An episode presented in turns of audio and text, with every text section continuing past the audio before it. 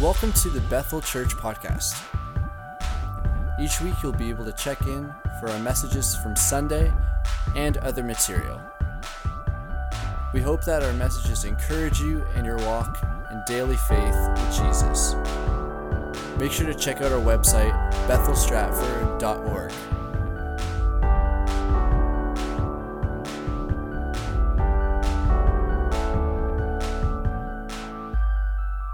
This morning, um, I have a privilege of introducing you uh, to our speaker. And some of you will know who she is, and some of you may not, because majority of the time she's not in this room. Majority of the time she is up the hallway ministering to our kids.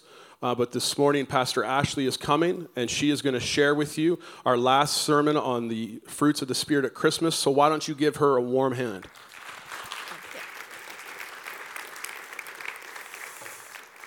Well, good morning, everyone. As Pastor Chad said, I am Pastor Ashley, and I consider it a privilege to serve the children's ministry. I love them dearly, and I am very, very fortunate to have the opportunity to love them, to serve them, and to just be with them each and every Sunday. Uh, however, it is also a privilege to be in here with you this morning and to just uh, bring the word to you this morning. So, as Pastor Chad has also said, we're finishing up our series on the fruits of the Spirit revealed at Christmas, and our final fruit of the Spirit is self control.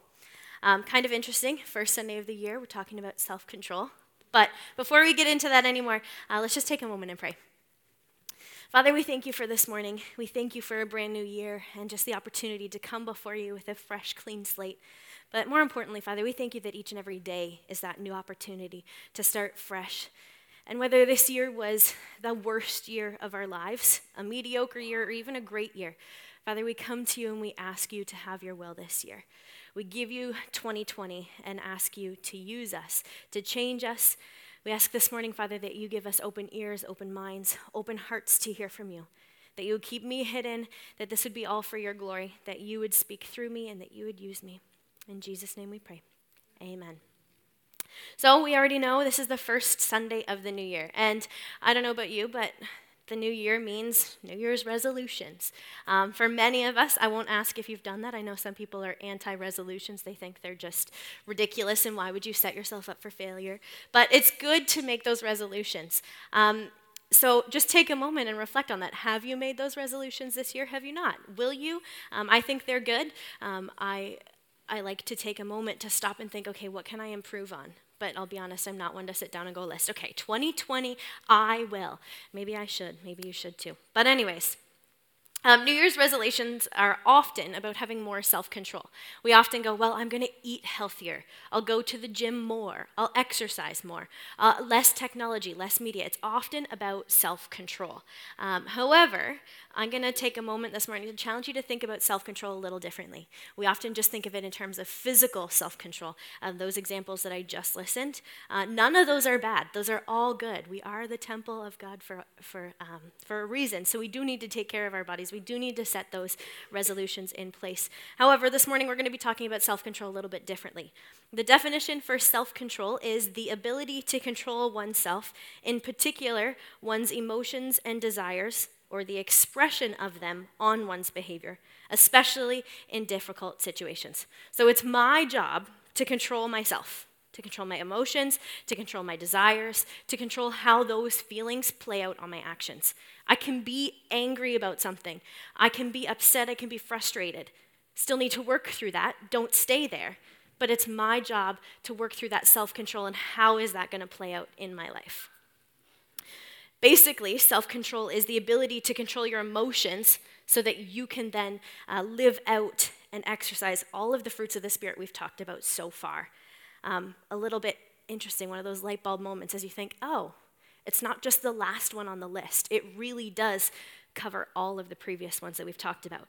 Uh, so from Galatians 5 22 and 23, it says, But the Holy Spirit produces this kind of fruit in our lives love, joy, peace, patience, kindness, goodness, faithfulness, gentleness, and self control. There is no law against these things. Now, I want you to remember that first little bit. We're going to touch on it a bit more later, but the Holy Spirit produces these things. It's not me. The Holy Spirit produces these. I have a part in that, and we're going to touch on that more later, but just remember that for later. So, a couple examples, I don't know about you, but there's a lot of times in my life that I need self control. So, number one, I need self control when I respond to my husband when he puts the dishes in the wrong place. now, if he were here, he's at home with the boys right now, but if he were here, he'd go, Well, I do the dishes all the time. Isn't that good enough? Um, true.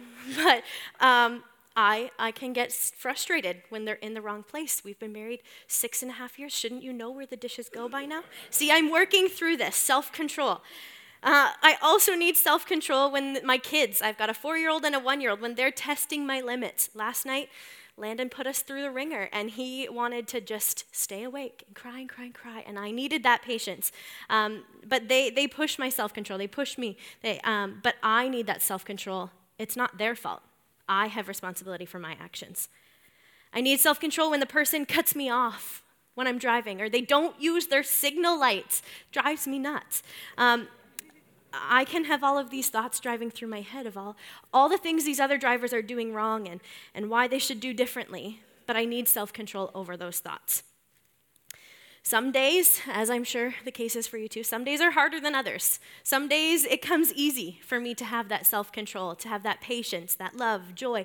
All of those fruits of the Spirit come easy. And other days, they just plain don't. Um, so Galatians 5 16 and 17 says, So I say, let the Holy Spirit guide your lives. Then you won't be doing what your sinful nature craves. The sinful nature wants to do evil, which is just the opposite of what the Spirit wants.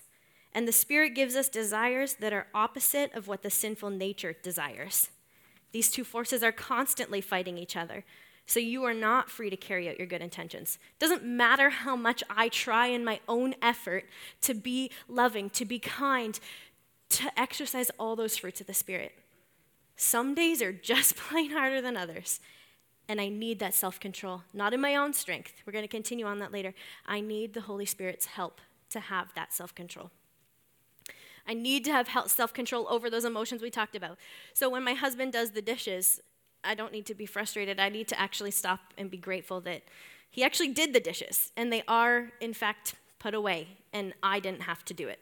So instead of being frustrated or angry that they're in the wrong spot, Okay, Lord, give me self control. Thank you for doing the dishes and really be grateful. I'm working on it. I really, truly am. Um, I need to be patient and kind toward my kids. Um, they are lovely, but if you have kids, you know sometimes they sure know how to test you. Um, but I need to be uh, exercising that self control because number one, they're a gift. I love them dearly, and God has entrusted me to raise them, to love them, and to teach them. So I need to remember that. But also, the sad, scary reality is they're watching me. And if you're a parent and you've seen your child react in a way and you go, ooh, I don't like that, and you see it in yourself, that's painful. It's hard to watch your four year old do something and then you realize, where did he learn that? Oh, I, I just did that. So I need to exercise self control in my reactions because he's watching. He learns, he repeats everything I say and do. And that's a good thing, too. It's fun to see your spouse's sense of humor through a four year old, it's hilarious. but we also need to remember those times that we need that self control uh, in those difficult times, too. We need to be gentle towards the other drivers because goodness knows we've all done all of those things. And I sure hope they're going to be gentle with me. I'm sure I forgot my signal light. I'm sure I've accidentally cut someone off. But we're so quick to blame them and say, oh, they're a horrible driver. But if I did it, oh, I'm so sorry, it was just an accident, I'll never do it again. But we don't want to extend that towards someone else. We need the self control to go, oh, wait a minute, maybe they genuinely didn't see me. Maybe they genuinely forgot, just like I did. So, transitioning from our examples to back to Luke 2, this Christmas story that we've been talking about, uh, we're going to look at Joseph today and how did Joseph show self control. And I want you to really immerse yourself in that story. Sometimes it's so easy to read over the stories, especially the ones that we've heard every single year. You've heard it so many times and it just becomes um, so repetitive and, and, and so familiar. But I want you to just stop for a moment and put yourself in that story. Imagine yourself as Joseph. Can you imagine all the emotions he was feeling when he found out his fiancee was pregnant and it wasn't his? Would you show self control in that moment? I'm sure he would have been pretty confused, pretty frustrated, pretty upset. maybe more. We don't know. The Bible doesn't say. But just imagine in that moment how much self control he needed to trust God and say, okay, Mary, you're telling the truth. He needed an angel to come and tell him the same message, but he trusted and he had self control. Now, think of this can you imagine the consequences of his actions if he chose to quietly divorce Mary? Legally, he had every right to do so. He could have divorced her quietly, he could have even had her stoned to death, but he didn't. And can you imagine the consequences if he did? He chose to stay, and by doing so, showed so many of the fruits of the Spirit as he cared for Mary and Jesus. That's a pile of self control to put his own desires and feelings aside and say, No, I'll do what God has asked. Now think of Mary. She showed just as much self control. Again, put yourself in the story. She was a young girl. Remember, this isn't 2020 where Mary's just going, Okay, I'm having a baby.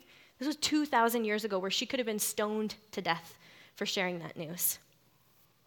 She took on that reputation, those dirty looks, those, those comments, because she chose to control herself. She could have acted on those emotions, but she didn't. She accepted the call. In Luke 1:38 it says Mary responded, "I am the Lord's servant. May everything you have said about me come true." And then the angel left her. Now, we don't know how long this conversation is. It could have been 30 seconds, three minutes, three hours. The Bible doesn't say. But if you're anything like me, in the span of that conversation, even if it was as fast as how we read through it, my mind can race not just a mile a minute, I think sometimes it's like a thousand miles a minute, and it just goes and goes and goes and goes. And if I were Mary in that moment, I think I would have thought A to Z all the way through. I would have been terrified. I would have been so tempted to act without self control and say, Whoa, whoa, whoa, whoa, whoa. You sure you got the right person? This isn't for me. I don't think I can do this. And the list goes on and on and on and on. But that's not how Mary responded. She controlled those emotions, those behaviors, those desires, and she said, I am the Lord's servant. May everything you have said about me come true. She took on that shame, that, that public disgrace for the good of what she was asked to do. But not just individually, Mary and the self control she had, or Joseph and the self control he had. But if you're in a relationship, think of the strain that could have had on their relationship together. They both showed self control. As we said in the definition at the beginning, they controlled themselves, their emotions, their desires, their behaviors in a very difficult situation. We would have understood if Joseph chose to quietly divorce Mary the consequences or the, the outplay of what could have happened in that situation were humongous. And we could have easily gone, yeah, I understand why he did that. We can look at the situations around us and go, yeah, I understand why. But I think sometimes we need to take a step back and go, okay, God, give me your eyes to see this situation and how it plays out. Because right now, I'm having a hard time with this whole self control thing, and I need you to show me the next steps. I need you to show me how this would play out because I don't see it. And Mary and Joseph chose to trust. They chose that self control and they said, God, we trust you. We're going to be obedient and we're going to faithfully accept that call to raise your son. Now, in my lifetime, I'm sure many of us here can say the same thing. Think of Mary and Joseph, and, and their life was at, Mary's life was at risk. She could have been stoned, as we've said, but she still had self control. In my life, my life has never been at risk. It has never depended, the consequences have been so large, dependent on my response or my reaction to a situation. I've never had that kind of temptation or pressure to act without self control, yet I still do. Mary and Joseph still had that self control, even when they had tremendous pressure not to. Another definition for self control is, as the NIV Study Bible says, it's victory over sinful desires. So, yes, they controlled themselves, their emotions, their desires, and behaviors.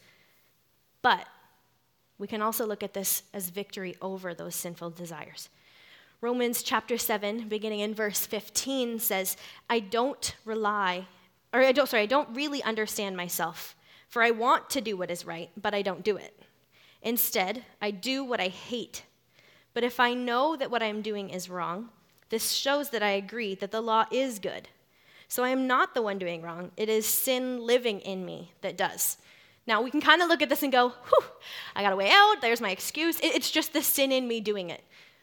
But we can all also step back and realize that's about as ridiculous as my four year old when I watched him from start to finish do something I asked him not to, and then come to me and go, It was an accident. We all know it wasn't. I saw him do it.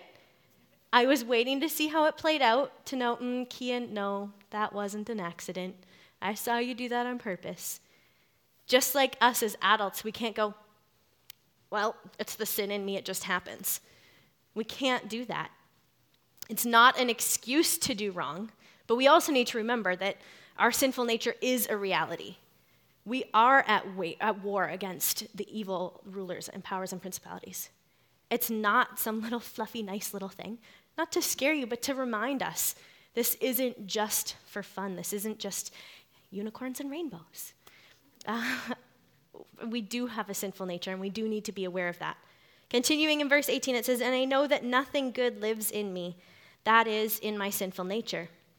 I want to do what is right, but I can't. I want to do what is good, but I don't. I don't want to do what is wrong, but I do it anyway. But if I do what I don't want to do, am I not really the one doing wrong? Is it sin living in me that does it? Continuing in verse 21 says, I have discovered this principle of life that when I want to do what is right, I inevitably do what is wrong. I love God's law with all my heart, but there is another power within me that is at war with my mind. The power makes me a slave to the sin that is still within me. All that to say, we must desire what is good. We can't just discredit and go, well, the sinful nature in me, so it's, it's inevitable, it's going to happen. There is a sinful nature in us, but we have a responsibility to play in that too. We must desire to do what is good, but recognize you can't do it in your own strength. And that to me is the good news. I don't have to do it in my own strength. On those hard days, on those days where it just seems too big for me to handle and too big to control that in myself, I don't have to do it on my own. Verse 24 of Hebrews 7 continue, or sorry, of uh, Romans 7 continues. Oh, what a miserable person I am. Who will free me from this life that is do- dominated by sin and death? Thank God, the answer is Jesus Christ our Lord. So you see how it is in my mind, I really want to obey God's law, but because of my sinful nature, I am a slave to sin. Isn't that great news? Through Christ, we can have victory over our sinful desires as the Holy Spirit produces self control. At the beginning in Galatians 5:22, that's what it said. It said that the Holy Spirit produces these fruit in us. It's not my job to produce them. It's my job to obey and to act on those but I'm so grateful that I have the help of the Holy Spirit to produce those fruit in me. And now you're probably thinking, okay, that's cool. Like, I know I have to have self control. I know I have to have all these other fruits of the Spirit, but how? Uh, Tony Robbins, a life coach, he says, change, change happens when the pain of staying the same is greater than the pain of change. Whether that be your physical resolutions or as we talk a bit more about self control in our emotions, um, is the change going to hurt more than staying the same? And change doesn't happen until you realize actually, it hurts a lot to stay where I am right now. It's hurting me, it's hurting my spouse, hurting my kids, hurting my family, hurting my coworkers. I need to change. Whether it's your emotions, whether it's your physical state, we need that self control and we need to recognize how to change in a good way. And don't worry, you don't have to do it on your own. Here's something that I like to remember. Um, it's something, again, I'm working on. I am a chronic yes sayer. I have learned that very well from my father. I love him dearly. Um, but we have a pattern in our family of just saying yes to too many things. And I am working on that. And the best piece of advice I have ever heard, and I don't remember who said it for every yes you say, you are saying no to something else. So if you're a chronic yes sayer like me, remember that. But in terms of self control, I want you to think of this. For me, I know it's easy to sit down on the couch at the end of the day, get the kids to bed, and okay, I finally get a minute to myself. Let's just watch TV. There's nothing wrong in and of itself with watching TV. But what I need to remember is what am I saying no to? I've said yes to TV. What am I saying no to? Have I done all the things that I needed to accomplish? Rest is good. Sitting, relaxing, that's good. But is there something else I need to do? Am I saying no to quality time with my spouse? Am I saying no to more time quietly by myself with the Lord, praying, meditating on His Word, allowing Him to develop these sp- fruits of the Spirit in me? So, again, it's not bad to rest and relax. It's good, but maybe we need to find a different way to do it because we need to remember whatever we say yes to, we're saying no to something else. What do you want your no to be? What do you want your yes to be? So now what? Pastor Chad said uh, a couple weeks ago, and I think this really uh, sums up the series so perfectly. And he said that as pastoral staff, we can get to the end of a series and just go, okay, cool, it's done. But what he said was that we desire all the fruits will come to fruition so that God will be glorified. It's not so that we can check off this box and go, we preached a good series. It's not at all what it's about. It's about God being glorified. Is it making a difference in my life? Is it making a difference in your life? How can God be glorified with what we've learned through this series? I'm going to share a little story with you to kind of uh, help that stick a little bit. I have a black thumb, like not a green thumb, a black thumb. I cannot keep things with roots alive for the life of me. Alex learned very early on when we were dating do not buy Ashley plants. He tried a couple times, and by the time the next month came around and he'd bring more flowers, that plant was long gone. Uh, I can make cut flowers look beautiful. I love, love, love arranging and playing around with flowers but I cannot keep things with roots alive. I have, for the first time in my life, kept a succulent alive for a year and a half. That is a tremendous accomplishment for me, and I can't promise that will happen with any other type of plant or that long ever again. But I did it. And because I did it, I thought, hey, I kept a plant alive. Let's try the next step. I thought, Kian's old enough, he might enjoy this. We'll plant some, some vegetable seeds. Can't be too hard, right? Like, plant them, water them, it'll all be okay. Not true. But we planted some pepper seeds, and I remember the first time, you know, it, it actually started to grow. It had leaves. But the first sign of that little flower, I was so excited.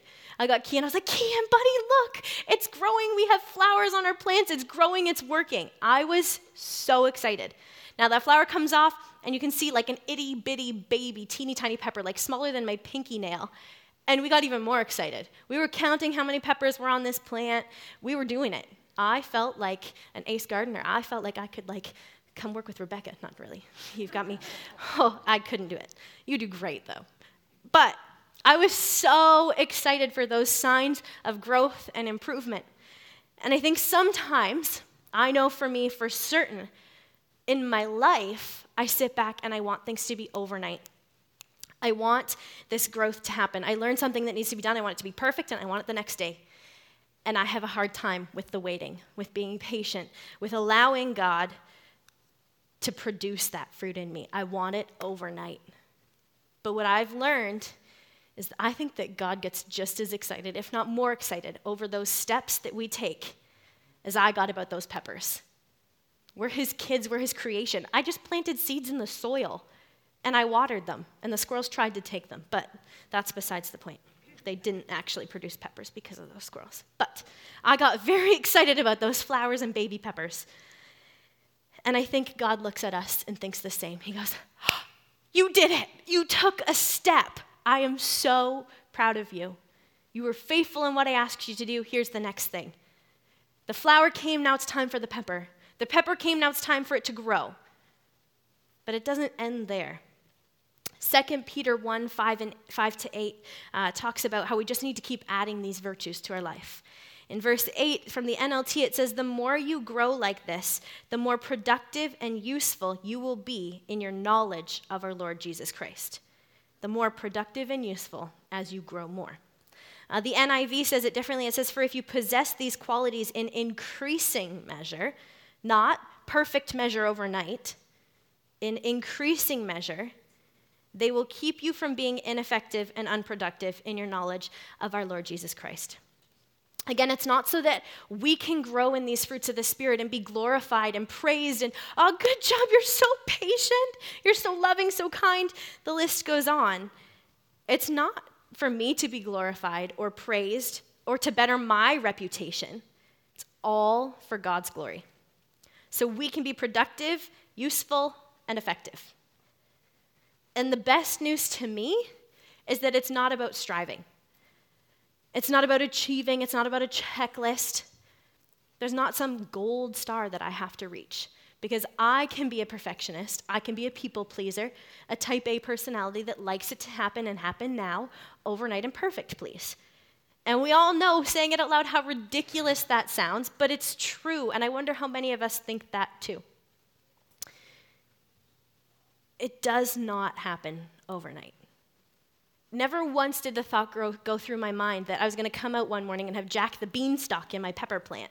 Like, I know it takes time. I know it needs nurtured. I know it needs water. I know it needs sunlight. No squirrels would be helpful.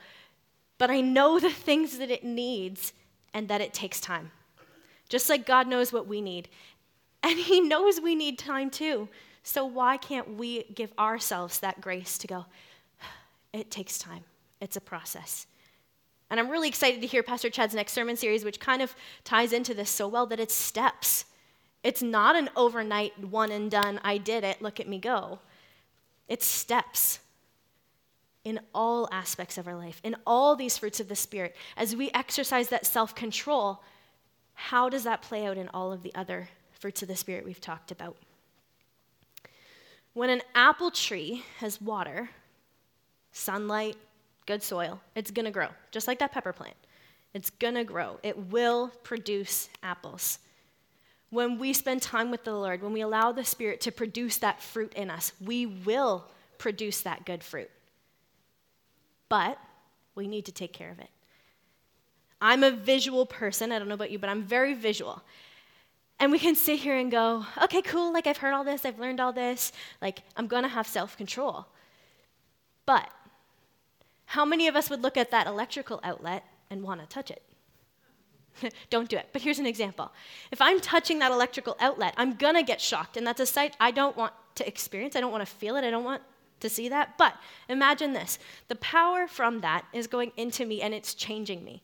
It's a process. I can't expect to take a light and set it beside that electrical outlet, and ta da!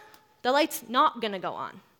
We need to plug into the power source if we expect the results. If we expect the result of these fruits of the Spirit, we need to allow the Holy Spirit to produce those in us. I can't just stand beside it and go, okay, here's the apple, like I'm just going to become that apple. It's not going to work. I also can't just sit here on the apple tree or, you know, sit next to that electrical outlet and go, well, you know, like if I just sit here and see, you know, this little blemish here, if I wait a little longer, that I, I can fix that in my own strength. I can strive and I can, I can make this beautiful, perfect apple. I can be this beautifully self-controlled, wonderful woman of God. It's not how it works. The apple needs to be connected to the source to grow. I need to be connected to the source to grow. And then it has a purpose. This apple will nourish me later. I will eat it, I will enjoy it. It has purpose, it has ripples to bring glory to God, to nourish people with this apple. It has a purpose. Galatians 4, or sorry, 5, 24 to 25 says, Those who belong to Christ Jesus have nailed the passions and desires of their sinful nature to his cross and crucified them there. Since we are living by the Spirit, let us follow the Spirit's leading in every part of our lives.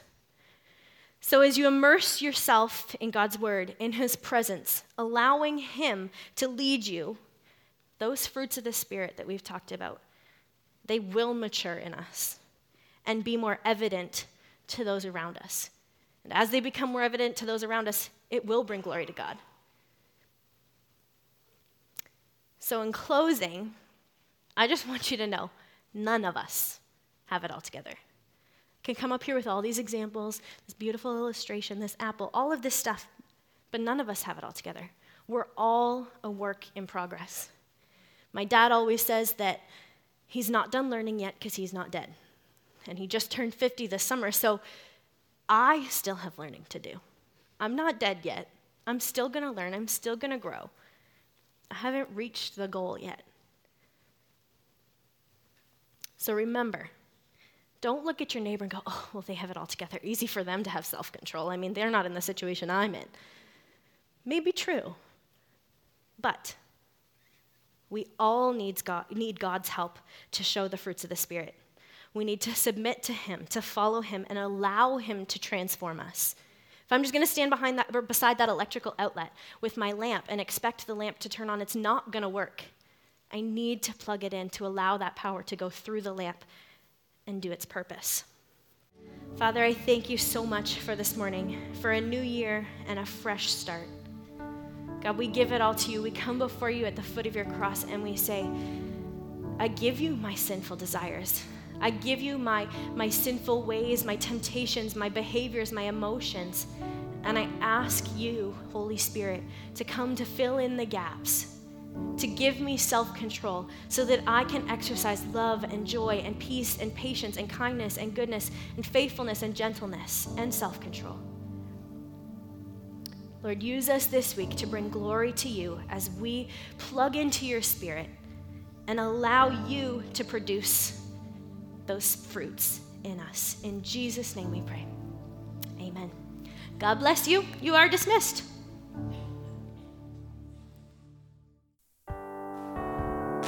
Thanks for checking out this week's message, Bethel Church Podcast. We hope that it's blessed you and encouraged you, and that you come back and check out next week's message as well.